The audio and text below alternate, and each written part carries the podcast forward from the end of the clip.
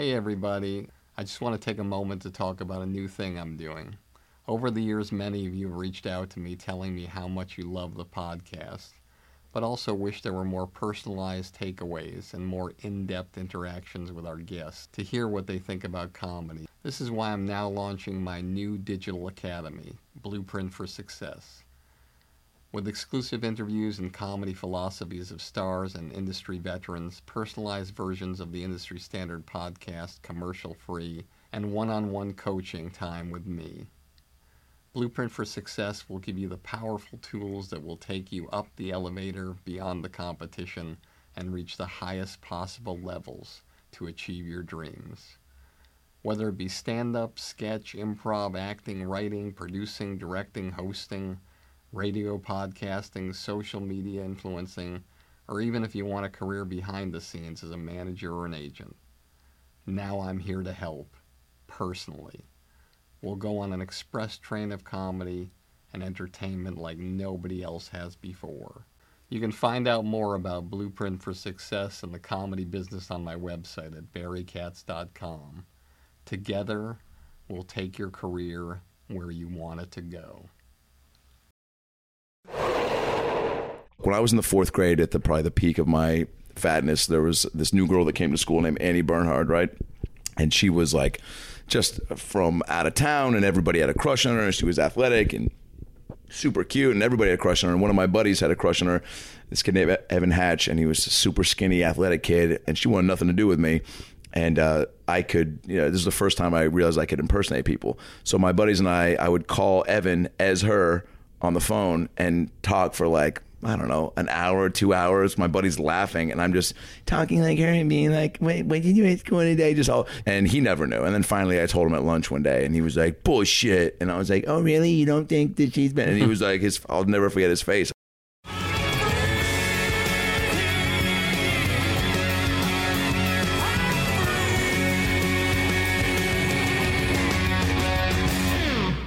Hey, everybody, welcome back to another episode of Industry Standard with me, Barry Katz. So great to have you here. So, so excited about today's show with Adam Ray, one of the funniest young, great comedians out there who also is a tremendous actor in film and television and one of the nicest guys you'll ever meet.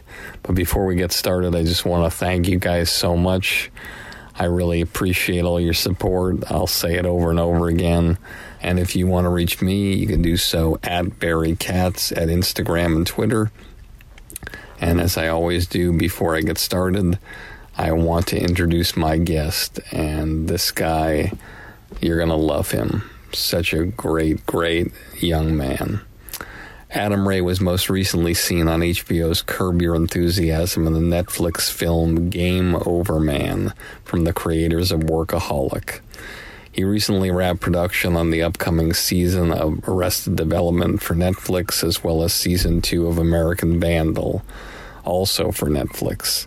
This fall, Adam can be seen in the Jennifer Lopez comedy Second Act and on the HBO show Ballers.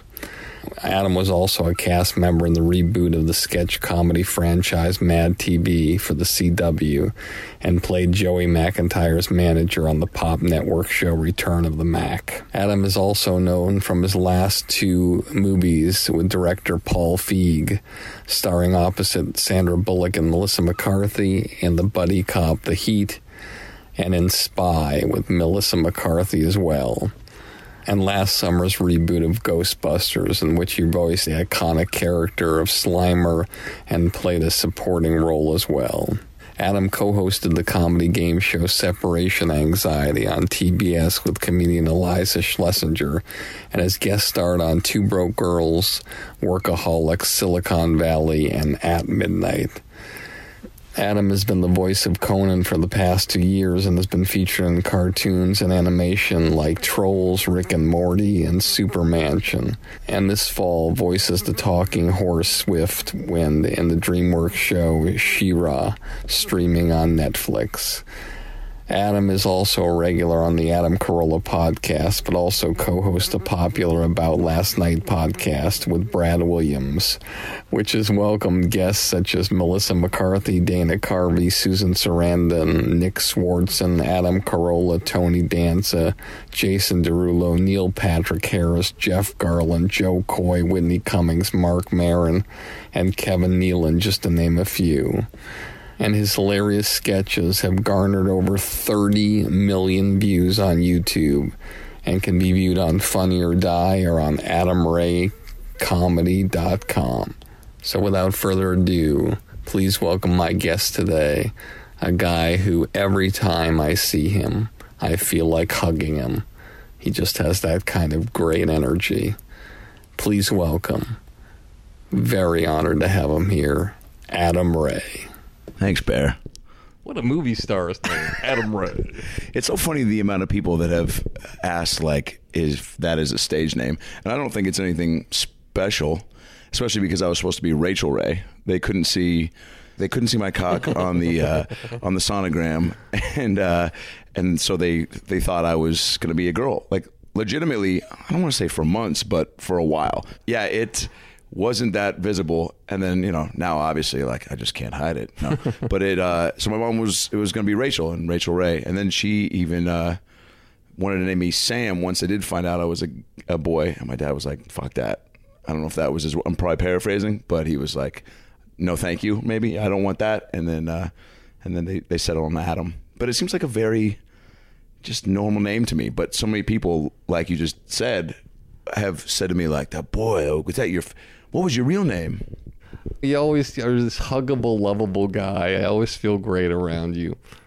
But I always think about something in the opposite way, and I don't think about it in terms of you. And I'll share what I'm thinking. If you're a comedian in this business, like you're a comedian actor, and if you're a comedian and an actress, and you happen to have the looks that, let's say, the equivalent to you as a woman in the business, everywhere you go, you go out with a producer to talk about a movie. Five minutes in, he's reaching for your hand. You go to an audition, and there's somebody telling you, Oh, you're so beautiful. What's that you're wearing? It's like you're constantly as a woman who happens to be good looking in this business figuring out does this guy think it's a date? I'm here for a business meeting. I'm here to get this role. Right. On the opposite side, how does a guy who's the equivalent of the girl, when you go into a town, or even if you stay in this town and in the scene and outside of the scene, the people in the audience, how do you handle things? Have you ever been in a situation where there's like a disclosure situation where you go to a meeting with a producer with a woman and you're like, something's going on here that I don't think should be going on? Yeah. Um, wow. Interesting question. First of all, I, you know, I, I don't, you know, I was, uh, I still operate with like the mentality of like a fat kid, which I was. So I don't even, I'm always leading personality trying to first and uh and and quite frankly, I've never even been considered. And you saying like the upper echelon of like not terrible looking comedians. I've never in all the lists and conversations I've ever heard. I've never even been in those. But uh, but finally, I am with the Barry Katz list. I appreciate that. Can you name five people who are better looking than you? Sure. Who are they? oh boy, Chris D'Elia is a sexy man. Um, Chappelle, right? I mean, well, how do you get? I don't even know how to gauge this. Like, oh boy, but yeah, but I just, I've never, I don't think I've ever got won any job or thing because of that. At least I don't, you know, for for again, I just don't think in terms of that. You know, I guess there's certain parts you might go out for that I know I've even lost where I haven't uh, been, you know, as as good looking as the person who got it or what, whatever the part was, but um yeah, I don't. I've never put myself in a position, or whether it's meeting or off stage, to uh, to feel like I need to. Um, it's probably because of the way I was raised with my mom, where she just put this overwhelming amount of like pressure of being a good dude and not you know, having a dad around to maybe slice in with some like, you know, really male, uh, aggressive advice. But I was always just so timid around women, and that's you know changed obviously as I've gotten older and just more comfortable. When was the moment it changed? Seventh and eighth grade is when I really slimmed down and just became. And I was always a confident, happy kid because I just I just was at school. I would love to make people laugh and do impressions and tell stories and and uh, and then I didn't, you know, I didn't realize that I had a problem with the weight until people would say something about it. And so, because to me, it was like, all right, well, how does it? Why would it matter if I'm the way I am? Like, what did they say? Uh, just a lot of teasing. Kids are so, uh, you know, absurdly clever with their nicknames and. Uh, I mean, just fat cuts to the core. That's. Uh, it wasn't until like I had good friends say things that really it struck a chord because then you're like, oh, I thought you were the few that were like on my side and and didn't see me in that way, you know, uh, and hung out with me because you liked me making you laugh. How did you slim down in seventh or eighth grade? How did you know to diet in seventh and eighth grade? My mom got a lot of uh, shit from her folks growing up in Ada, Oklahoma, and so she never wanted to hassle me about weight stuff. And uh, then my bar mitzvah was coming up. She goes, "You can't wear sweatpants at, uh, during your bar mitzvah," and I was like, "Why not? I'm not with that attitude, you know."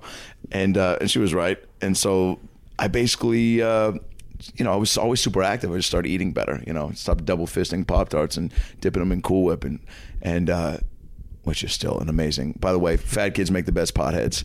When I was in college and I would uh, get high with other uh, uh, kids in the frat, and we would just make these stony concoctions. I remember I once put a Costco muffin in between a pop tart, in between some ice cream, in between a cookie, and was about to take a bite of it. And one of my buddies just goes, "You were a fat kid, weren't you?" right before I took a bite, he's like, "Only a fat kid would think to do what you're trying to pull off." And so I slimmed down, and you know, a fat kid going on a diet spreads like wildfire. Like all the teachers were just like, "Why aren't you eating all these snacks that we have at these parties?" You know, for the end of the school year. And then uh, slimmed down, and, and I dropped weight real quick, like maybe forty pounds over a summer. And all the parents uh, of of my friends that I knew were just all. I mean, they were all just taken aback. And again, I didn't really change. It didn't change who I was. I became more confident. I think because what happened with the girls? Uh, yeah, that. I mean, they definitely showed more interest. Yeah, obviously, and then that just would obviously probably took my uh, sense of wanting to perform and entertain and make people laugh up a notch. Because yeah, then when, once you see, because there were look when I was in the fourth grade at the probably the peak of my fatness, there was this new girl that came to school named Annie Bernhard, right, and she was like just from out of town, and everybody had a crush on her, and she was athletic and super cute, and everybody had a crush on her. And one of my buddies had a crush on her, this kid named Evan Hatch, and he was a super skinny, athletic kid, and she wanted nothing to do with me. And uh, I could, you know, this is the first time I realized I could impersonate people. So my buddies and I, I would call Evan as her on the phone and talk for like I don't know, an hour, two hours. My buddy's laughing, and I'm just talking like her and being like, "Wait, what did you at school today?" Just all, and he never knew. And then finally, I told him at lunch one day, and he was like, "Bullshit!" And I was like, "Oh, really? You don't think that she's been?" And he hmm. was like, "His, I'll never forget his face." But like the laughs that I would get from my buddies were just like, it just fueled some fire. And I wasn't doing it out of spite. It was, you know, it's not like I was like, "This is what you get for." Because she picked you. That was the first time I was like, you know, aware of like the reactions I was getting from doing something funny like that, and that just made me. So again, so not to do it for the girls, it was just like, oh, I want to keep chasing this feeling because people started seeing me as not the fat kid, but the funny kid, and that was way cooler. First girlfriend was when? Uh, sixth grade. How did that happen? Um, oh boy, we think we just met obviously at school, and then uh, just decided that we wanted to or no, maybe some. It was a friend's birthday party, and uh, her name was Janet Matta. And uh, can you think of any Janets that you know, like your mom's friend, maybe?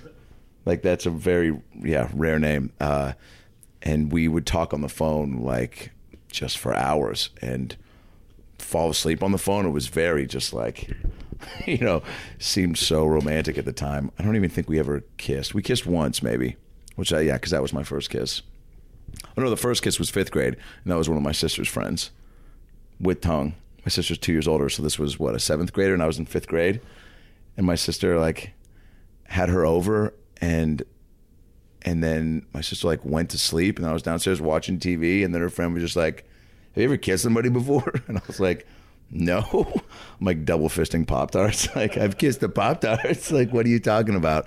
And then she's like, "Well, you want to try?" And I was just like, you know, fifth grade. I think you know I remember being obviously like intrigued and into it, and being like, you know, starting to, you know, get uh, excited by the idea of, uh, you know, that. And uh, man, it was an aggressive kiss. I'll never forget that.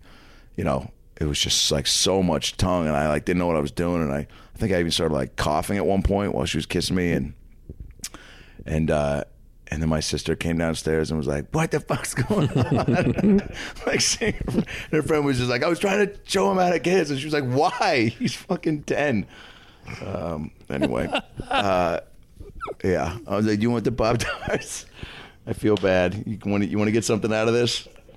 Um, but yeah, it's obviously like confidence that you know, and that just helped with me feeling more um, comfortable in my own skin as far as like um, making people laugh and doing things. And you realize too, at that stage in life, there aren't a lot of people that are thinking in terms of making people laugh further than that. You know, like a lot of people that joke around in class or do funny things, but the amount of things I was doing and not paying attention in school, just trying to make people laugh. After a while, you just have people telling you like, "Oh, hey, you're going to be this," or "You're these the funny one." You know, you just start to that all starts to resonate to a certain degree, and and um, but not, but it still wasn't even until the end of high school where I was like, all right, maybe I'll go to L.A. and and try to do acting. Uh, stand up and, and comedy wasn't even really a focus. It was just like, you know, I'll go to LA and just try to get into movies, I guess. So you're using humor in the beginning Yeah. to diffuse the people shitting on you. Yeah. And parents divorced, like all that, and my sister being a little off the wall and having to go to a girls' school. And, and so uh, all through eighth grade through high school, it was just my mom and I. So that's why we became, you know, best friends and enemies at the same time, just because it was just us through a very, you know, um, crucial time of becoming uh, a person and a man more or less it's like mom i need you to wash my basketball jersey and and get my lunch ready but also like leave me alone i'm a, I'm a man i'm 17 you know so like that push and pull um, which uh, i wouldn't have it any other way because uh, you know my mom's just a, a rock star uh, in that way but yeah all that stuff i think i was so and I think that's why I am so glass half full with most things in my life now. Even though, again, it's the business. It it uh, you're not doing it right if it doesn't pull you down a little bit. You know, because that that, that means that you you uh, you want things so bad that that the the feeling of not getting it sometimes or not getting into a place where you want to be can eat at you. But I uh, I've always been able to deal with you know whether it was the teasing or my folks' divorce and all that shit. Just putting on a happy face has been my way of dealing with it. And um, I've never been to like any sort of therapy for any of that stuff, which I've had you know girlfriends or even my mom at times being like, "You should like talk to because you know. But I just I've always just I don't want to say suppressed, but just you know um, figured it out on my own, you know, and been like, I don't want to spend a lot of time rehashing or discussing things that were so.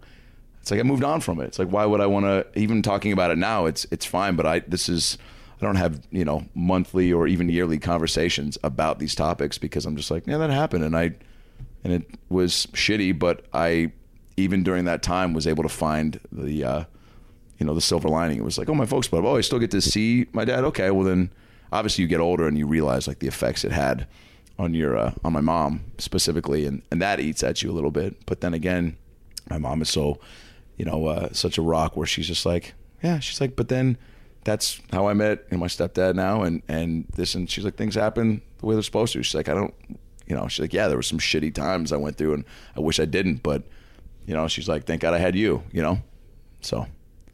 So you've always been a glasses half full guy. There was never so. a point in time, even in the darkest moments, where you were glass half empty. A few, yeah. The the teasing took a toll at one point where it was uh, just a little too much. You know, where uh, I don't I don't think I ever. I mean, I definitely didn't have like suicidal thoughts, but it's close to that as you can come without trying to, uh, you know, actually try to pull something off. But you know, and not even just I, I couldn't. Uh, I had maybe uh, other than my mom, like one friend who didn't ever, uh, you know, participate in the uh, the world of, of teasing, and and it's even just the smallest things that you can just blow up when you get uh, hit with it as a kid, and you just don't know yet that there's, you know, you can't see it from their side of like, oh, you feel bad for them because they're lashing out because of something else. You're just like absorbing what's coming your way,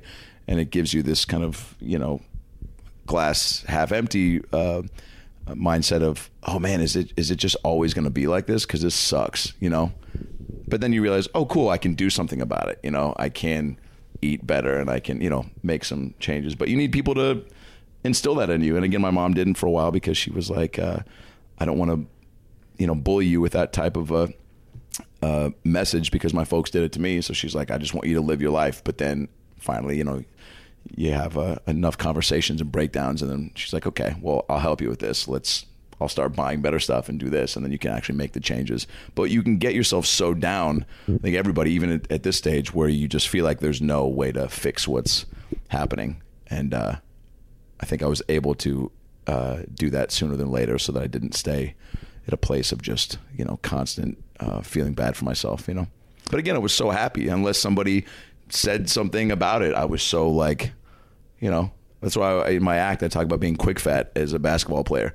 I was fucking, I was the tallest kid in sixth grade and shot the three. Like I, that's why I was so convinced I was going to go pro. I mean, I was just dominating. We played this all black team for the championship in Lynnwood, Washington, and we hadn't played an all black team all season. And these guys were like just this we got matched up in this tournament and they were unbelievable right? And we had maybe three good players on our team. We had this point guard and then me as this david robinson Shaq fucking reggie miller combo. And i remember i hit this crazy ass turnaround jumper sky basketball. I just played nonstop. I just loved it. And again being a big dude so nobody could really bottom me up down low. And then i shot the three and uh, and I remember I hit this like crazy turnaround skyhook with like four seconds left, and I'm running down court. We put us up by like you know uh, six, right? Four seconds left, and I'm running down court, and I just hear one of the dads of the opposing team go, "Man, that fat motherfucker's killing us." I was like, I was like, all right, well that guy's you know, I, message received. I eh, you know he's not you know I'm a fat motherfucker, but I also am killing you guys. So it was like it was kind of a double edged sword where I was like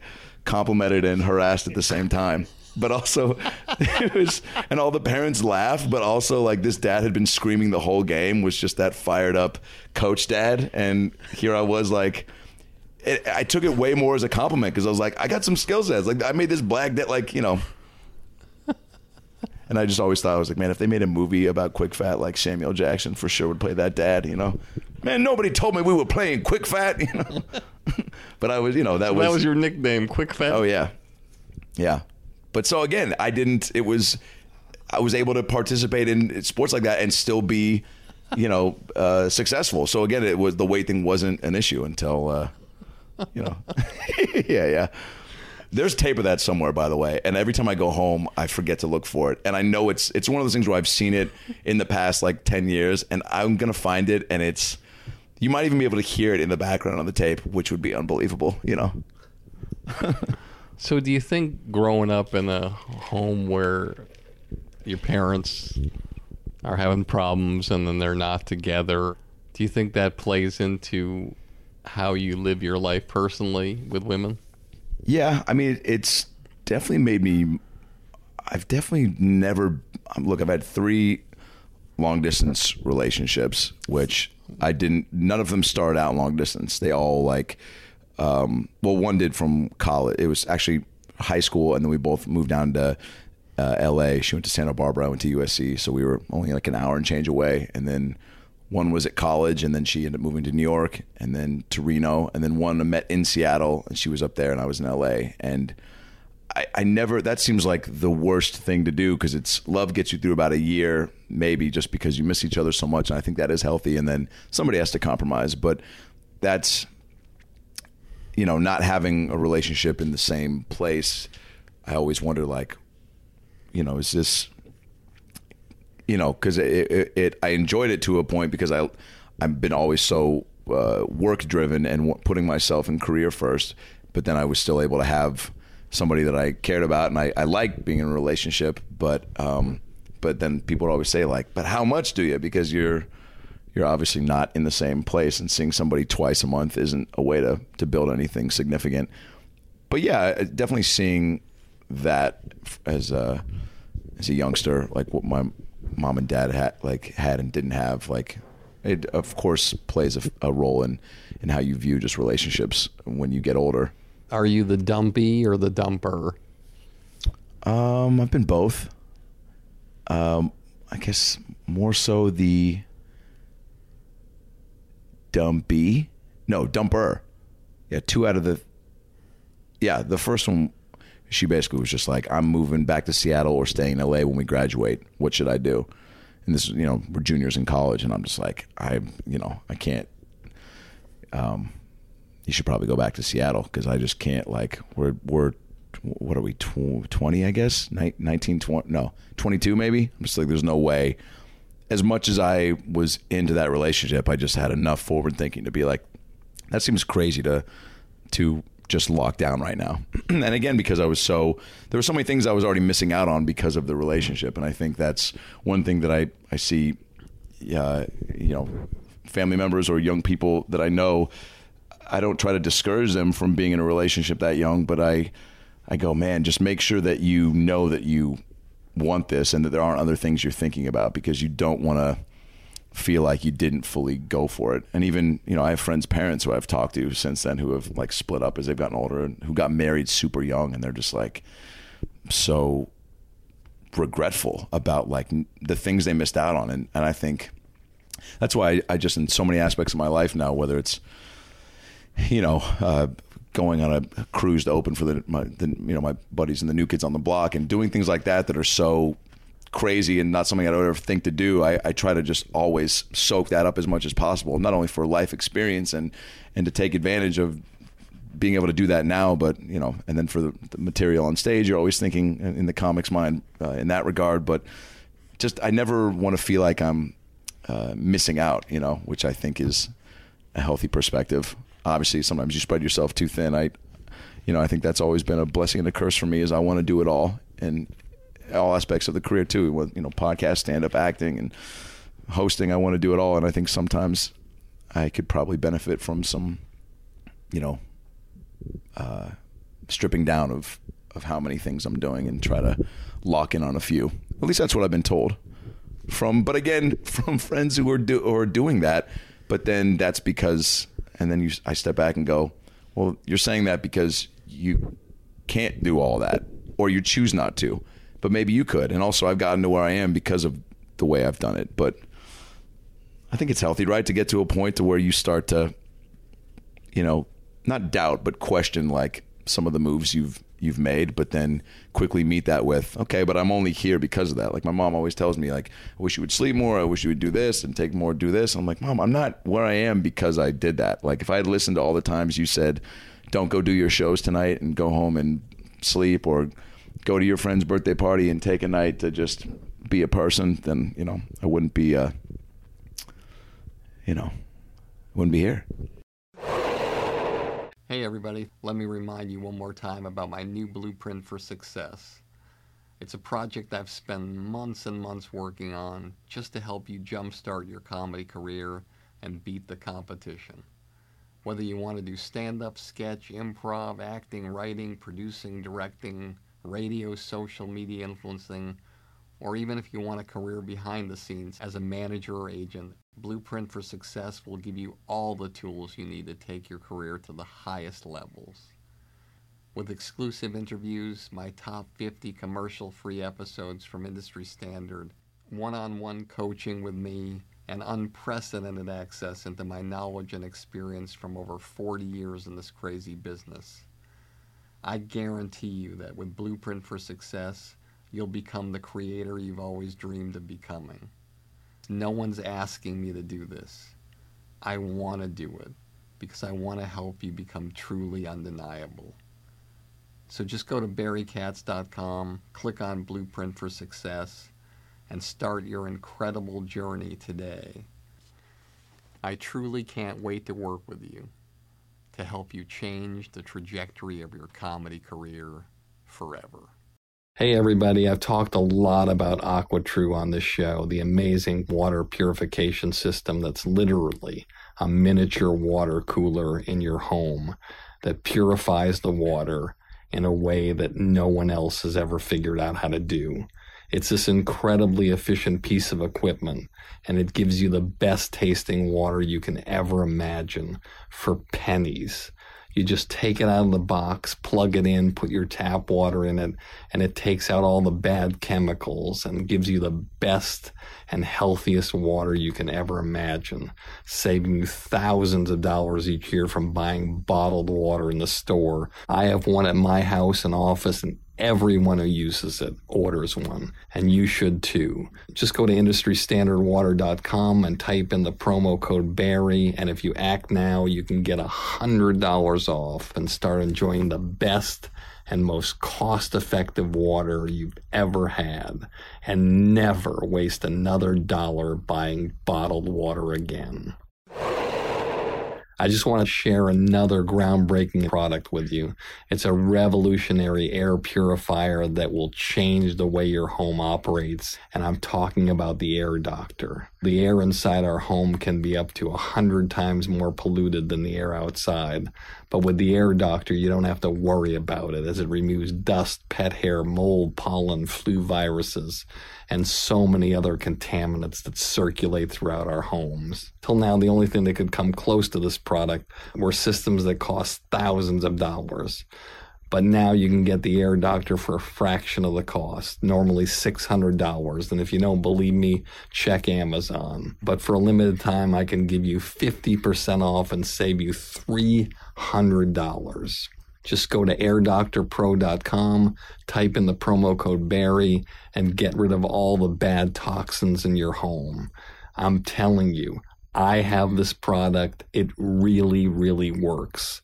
So get one now and start breathing the cleanest and healthiest air you can ever imagine. Tell me one thing in your career that you question you're doing the right thing or you did the right thing.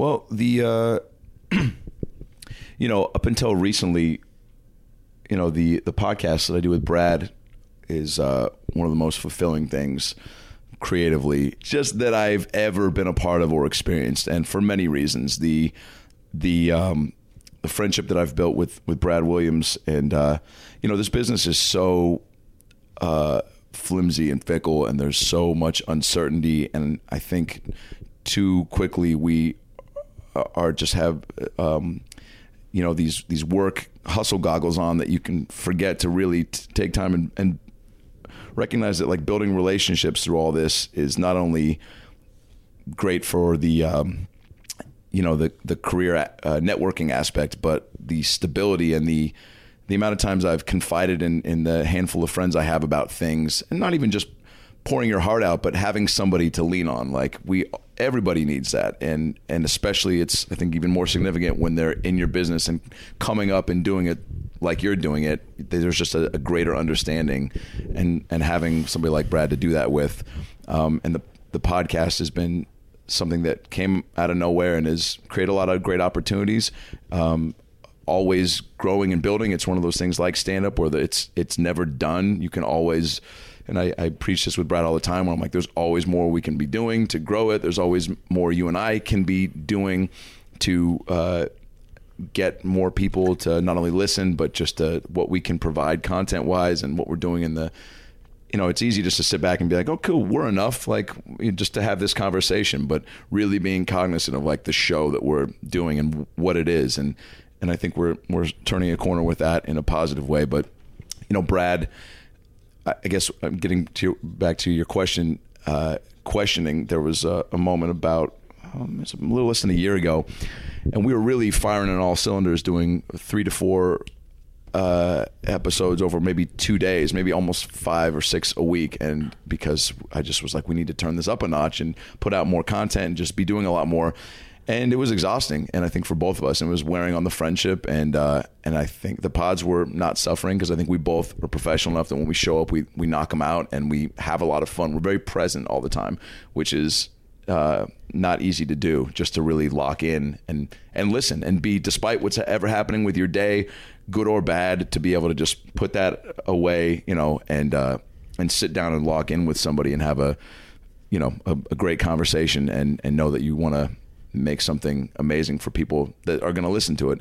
But Brad, uh, it became a little too much, and and so he. Uh, uh, you know, pulled the plug basically and was like, I'm just done. I can't do it anymore. And uh, it was a pretty big like gut punch because Did he sit down with you face to face? no, and that's you know, he sent an email which was really Unlike him. unlike him. Yeah, and and it's it was a really it was definitely one of the most heart wrenching things I think I felt in uh, my time just in the business and even in in life because again I have you know I feel like I'm very friendly and personable. I, I would say I have a lot of people that I consider friends in this business and a handful that really I uh, you know, would just about do anything for. And I consider myself a pretty loyal person that way and would go out of my way to do and or pick up the phone at any time or go if they needed this or go to the uh, hospital, whatever it is, you know, help with money. I've done that with a handful of friends and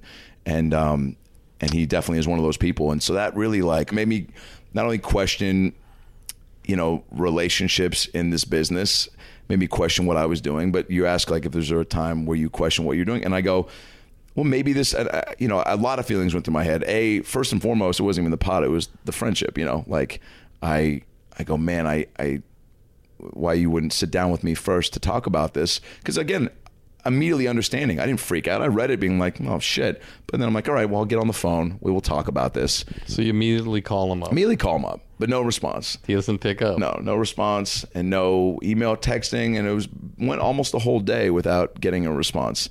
And again, I'm I'm a very I have so much empathy and sympathy and understanding, and I give benefit of the doubt probably too much. I always say to people when you get a text from somebody that pokes you, Yeah, stop yourself from responding. it's great advice. Just don't respond. Yeah. Just wait. Yeah, And then when you think you're ready to send something, wait again. yeah, yeah, yeah. So when you responded back each time you didn't respond, were you like the fuck dude or were you like, hey, listen, whenever you're ready? I went I went through all the emotions. Uh, an, an immediate what the fuck, and then and then the more that more time that went on and there was no response, grew angry uh, because then you Did you, tell him you were angry? Yeah, and I and it was starting to show through my text, and uh, eh, because then at one point you go, I go, look, I don't even care about the podcast. Like friendship first, baby. You know, like this is I care more about that. Like, but also I know that, eh, and this is again one of the benefits of having like the relationship that we have and being able to like finish each other's sentences and just being so on board like with and that's what's great about the the podcast that we're you know obviously still doing that if I say or do anything, I know he's got my back, and vice versa. And that's a pretty rare and special thing to have between not only friends but somebody you're working with creatively. And uh, and so I was just like, I know that once we talk about this, whatever it is, like like people and brothers and friends that will work. So, but to not be given that opportunity and no response, then you you know then it starts to shift to okay, well now this is a, a real big slap in the face, and this is uh, you're this is uncharacteristic, but you know, I know you got your phone on you, so this is at least a I need some time with it. And then finally that came through. What came through? He texted back. He texted back that I I need some time. I've been doing this, but I need to whatever. And I said, "Fuck that." I go meet me here in an hour. You know. And uh, and he did. He and did. yeah, and he did. And we and this is by the way after a whole day had gone by. And again, the the email thing was so daunting and not like him, but and, and threw me off. But then I, it was a mass email to the other people that we were working with. It was a mass email. Yeah, yeah. So you're driving to this place where you're meeting. And very hurt. He I, he probably. I mean, look, we we immediately hugged, and I mean, I almost got like teary eyed because again, it's like you have a handful of people in your life that you really care about, and I and I I got so upset that like again, I felt like I was because there was a part of me in reading these emails and the silence that was uh, being thrown my way that I'm like, oh, I think I the podcast I will figure out what I'm going to do with, you know, and not stop and put in too much time, energy, and money. And and but I'm like a friend I just lost. as you're driving over there, Yeah. normally what I believe most of us try to do is we visualize the goal that we want to have happen. Yes. Was your goal to just stay friends? Was your goal to stay friends and keep the podcast Yes, going? all of that. Yeah. And when he was driving over, did he ever share what his goal was? No. Uh, he just uh, he uh, I, I first spoke very. I, I was like, I have to let him know how I feel about the way that he handled the situation and treated me. So you go there, you walk in, you immediately hug before you say anything. Yes. You sit down, and you chose the tact to highlight and summarize all the things he did that pissed you off. briefly though but and also with a smile like because and, and what i learned from this because i i had throughout that day you know sought out advice from some fellow comics and friends and a lot of them uh, were on the uh, uh, side of fuck that that's re- fuck that and like you don't need that and whatever and that's if someone's going to do that blah blah blah and clearly that's you know true colors whatever all that bullshit. But i'm like all right well that's you're you're unbiased and outside of it and you're not tied to it like i am. But i think one of these things and what i learned from this is and how much ego can uh, just destroy so much and get in your way. And i i could have been like fuck you and this is like what a bullshit thing to do and just said that and then been like peace and I wanted to say that. But again my goal was uh you know I you have these flash moments where I just see all the good times we've had. I know what we've built together. Don't want that to stop but also like the amount of just fun that I have I don't want that to stop. So I go let's figure out a way that that you feel like you can still be a part of this that isn't exhausting you. And and life changes you know with getting married and a house and all that. That had contributed to him wanting to to stop. But I go I don't think the move is just pulling the plug. I think it's us figuring out a way that works for both of us. And and then I you know I, I take up uh, a lot of the load of of how the podcast uh, functions. And I go I'm willing to take on more if it means you staying a part of it But you summarized how you were feeling. for sure and he heard What it did he say? he said, "I'm sorry." He goes, "I know." He goes, "It was shit." He goes, "If I could do it again, I would not have." And the next thing you say, probably, I'm summarizing, is that, listen, I want to create a better relationship with you from now on. I don't want to lose my relationship. Yeah. And I want to sit down and figure out a way where we can keep doing the podcast and you can feel safe and comfortable. Yeah, And how did you come to that solution at the end of the meeting? I I went in with that. I toyed. I went actually went back and forth. Probably on the drive over. Uh, well, before I got in my car, eh, maybe at least, it wasn't too far. Where I was like, it's either try to, you know, put a band-aid on this and, and keep jamming along, or pull the plug. But I didn't want to give him the option to do that. So I just went in with like, how do we make this work? I don't want to stop doing it. um, and he was very receptive to that. And it, you know, took some massaging. But once we sat down and you're talking, I mean, to me, just face to face interaction is how to handle any sort of thing. But and that's you know, I was like, man, if we if we had done this last night, we wouldn't have even had to go through all this heartache. But There's no such thing as all of a sudden. yeah, what were the qualities that you were exhibiting that were making him feel like he didn't want to be your friend or your podcast partner anymore? And I don't believe that it was just like, hey, we're putting more shows in the can and doing more work. There had to be something else. Yeah, well, it's and we've talked about it before, and uh, that we have, you know, you are your own boss for all of this. I feel like, right? Like you got people in your corners with reps and everything to do stuff, but you always got to be the one driving the uh, the train, the ship, whatever it is for your uh, your career, and especially with what we're doing with the podcast, we don't really have bosses and you're you got to hold yourself accountable. And uh and i think just in the relationship it ended up it's you know leaning a little bit towards me as far as being uh the one to check us both on like how much we're doing and what we're doing to move things forward and to push the needle. And you know there's times when i didn't want to have to like posting certain things or uh or or you know just what we're doing. Like these reminders where i almost became like you know, uh, where the business and the friendship was getting a little t- too uh, close because, you know, we'd be hanging out, but then there would be these business related things that I'd definitely feel that I was like nagging him on, you know, and I could feel that the weight of that was starting to become a little too heavy. And I didn't want to be doing it. But again, you're like, this is we have to. We have no one telling us to do this. We have to do it. And so, I know that that was a build over time. And uh, and I didn't.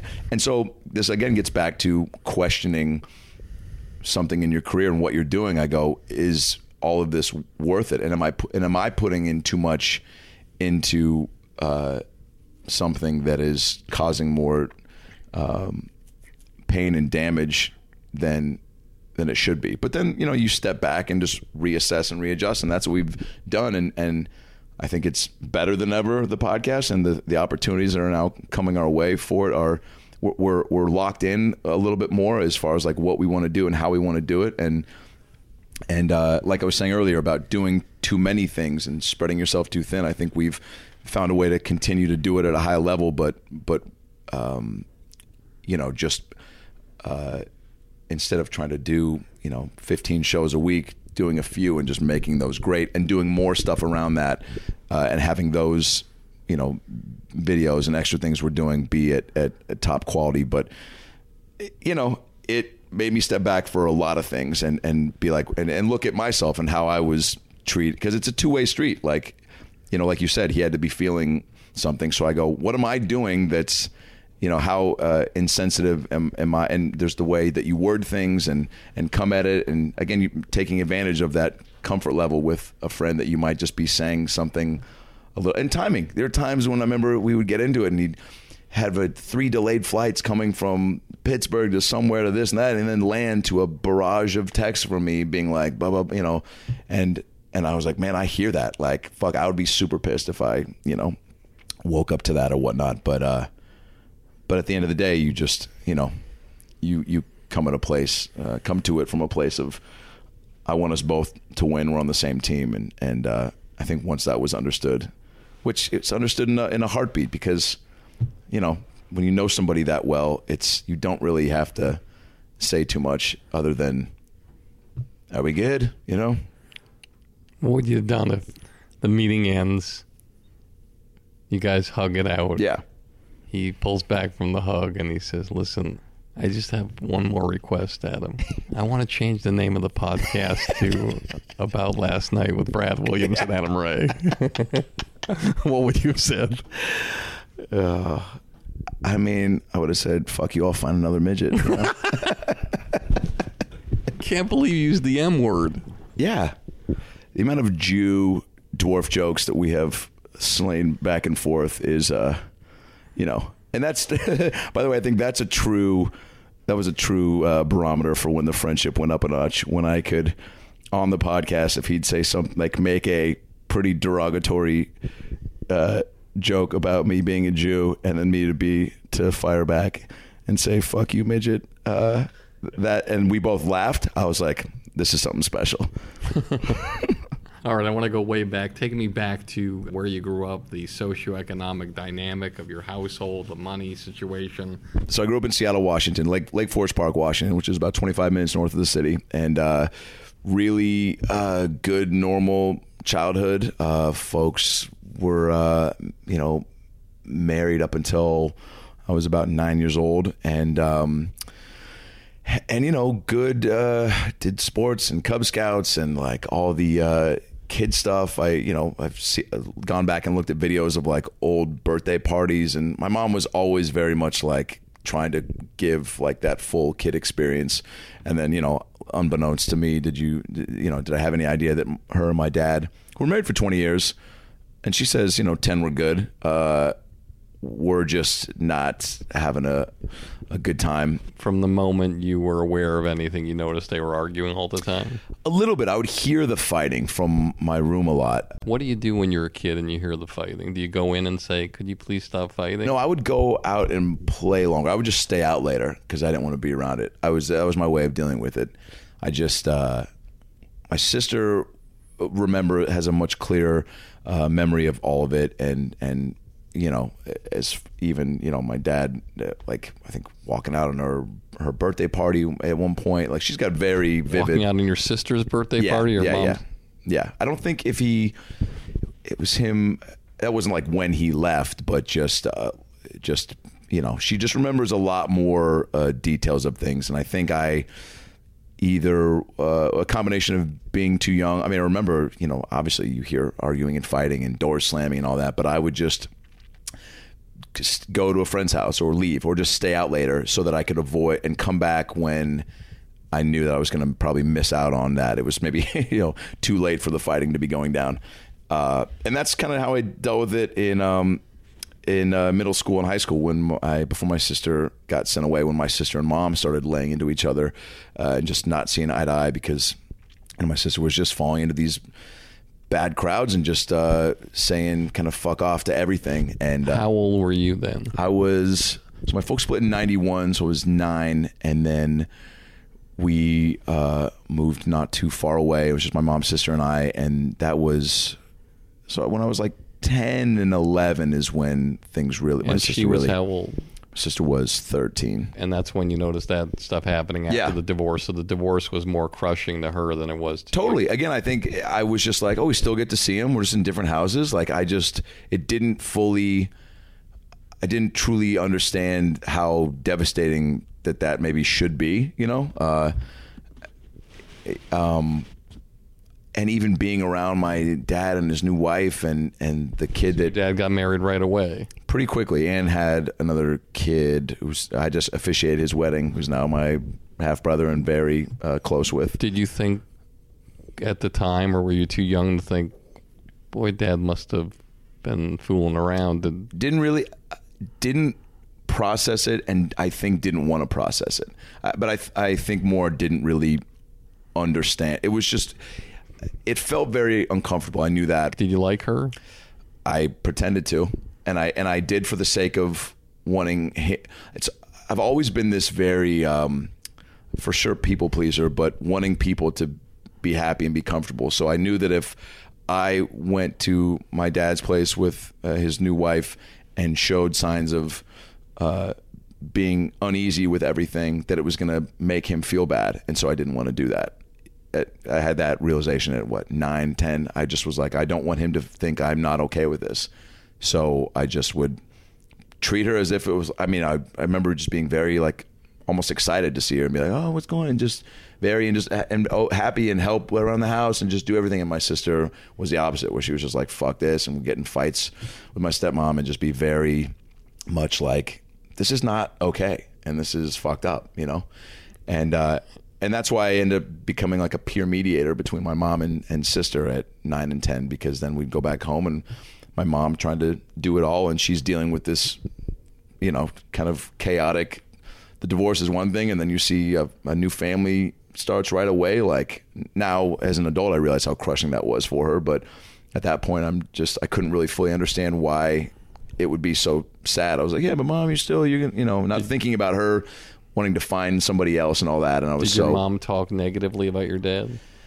yeah, they both did. You know, they can't help it. Not not a ton, you know, but couldn't couldn't help it. And you and I would um just try to ignore it or or s- stick up for them a little bit and and it man, it's just such a uh weird thing to go back to right now first of all but just to even be a part of like i because you know you i grew up very quickly because of that and so my sister was so crazy at home and it was making my mom uh, you know really on edge. And and uh, so at 9 and 10 I would if they were in these fights and doors would slam I would go into one room and talk to one of them go into the other room talk to the other and then like bring them in the same room and smooth it over like some fucking child therapist.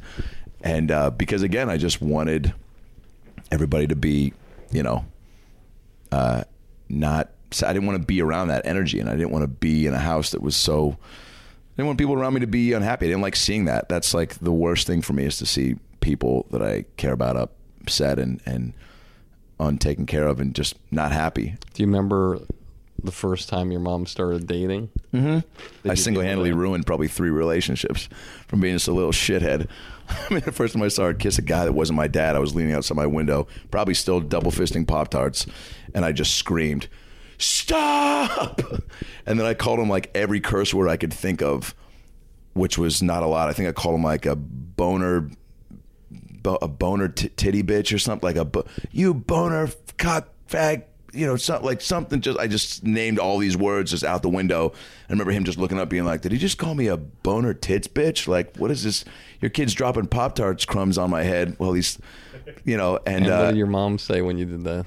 Get out, go and you know, and, and then she came in and I mean she's such a sweetheart. She came in and saw me just sobbing, um, because I was you know, that was the first time I was like, Oh man, like that why what are you doing? And it was so weird because I was so I guess not okay with it, but trying to be okay with it for my dad, but then seeing with my mom I was I was very uh, not okay with it and and then she came in and you know, instead of being like you know, stop being so insensitive. I need this. He's out there. He's got a whole family. Like I'm gotta try to, you know. She just she understood and was so sympathetic to me being so distraught about that, and then kind of telling me that like, hey, like I gotta put the pieces back together too. So this is, you know, um, but she could also recognize that I was not a fan of that guy, and so, you know, she moved on and. uh she you know she dated some pretty uh, interesting dudes that were all you know cool in their own right but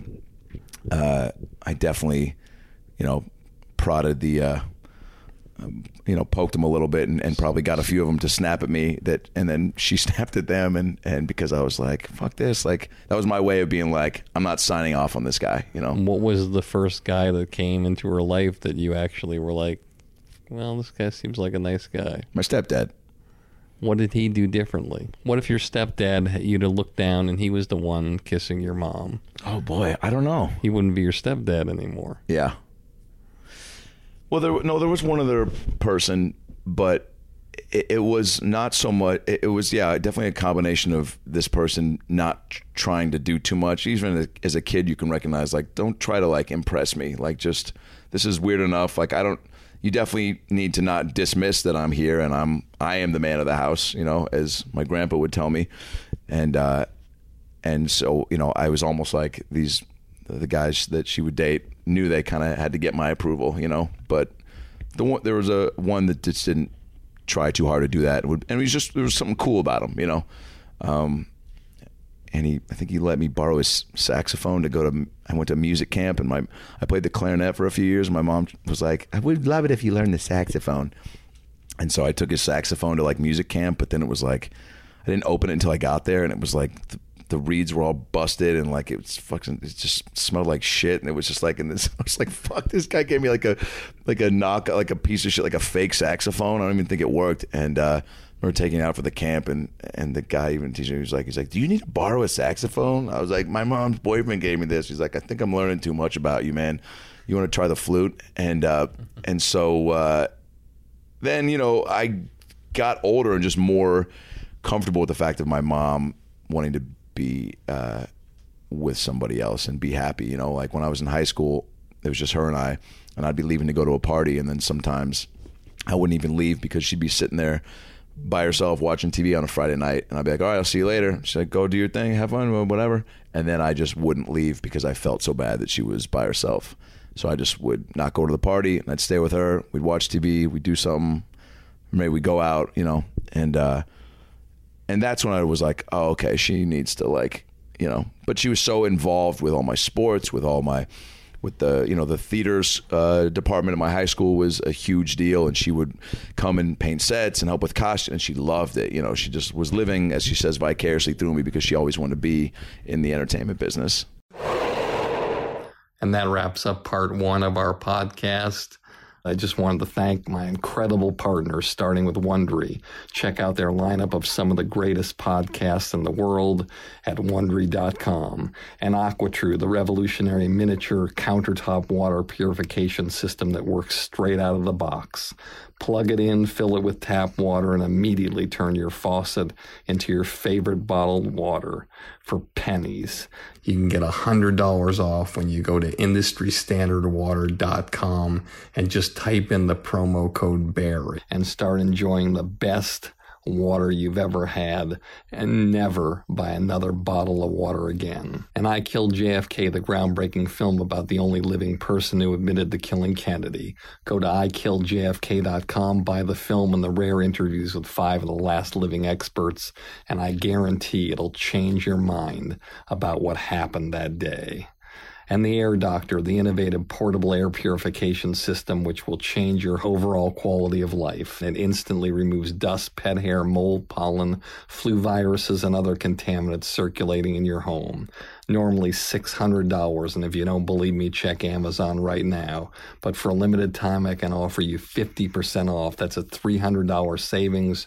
Just go to airdoctorpro.com, type in the promo code Barry, and start breathing the cleanest and healthiest air in the world. And finally, Boku Superfoods, the purest, most potent, and delicious certified organic, kosher, and vegan superfood blends on the planet.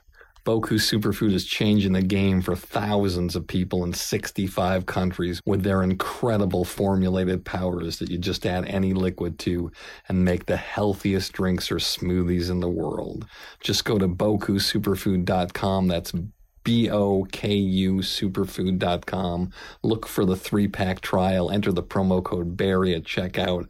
Just pay a minimal shipping fee and get a full week supply of Boku superfood for free. I guarantee you'll look and feel better and understand why Boku is the number one family-owned superfood company in the world. And that wraps up part one of two episodes. You can check out the next episode this coming Thursday. And here's a preview of the next episode.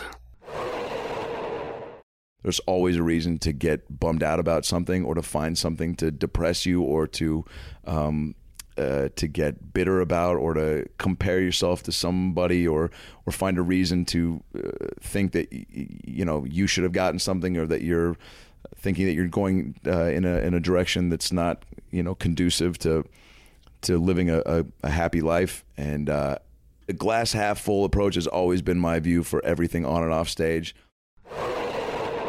Thank you so much for listening and have a great day.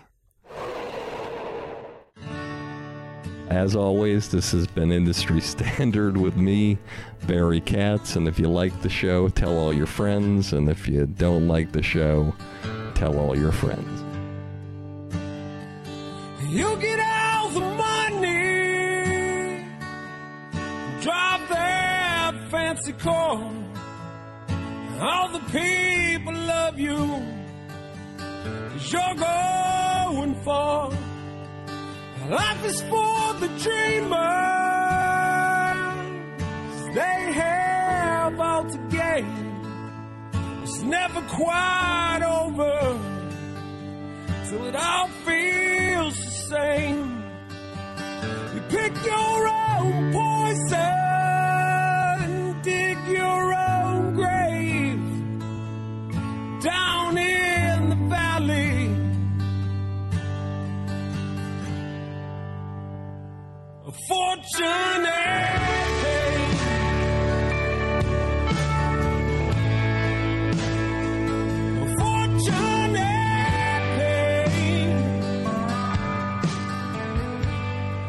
Thank you for listening to Industry Standard with Barry Katz. If you'd like more info on our schedule of new episodes or how to reach Barry through Twitter, Facebook, or email, go to barrykatz.com. Before you leave, please take a moment to subscribe to our podcast, leave a comment, and rate it, even if you think it blows. Thank you for your support and have a great day.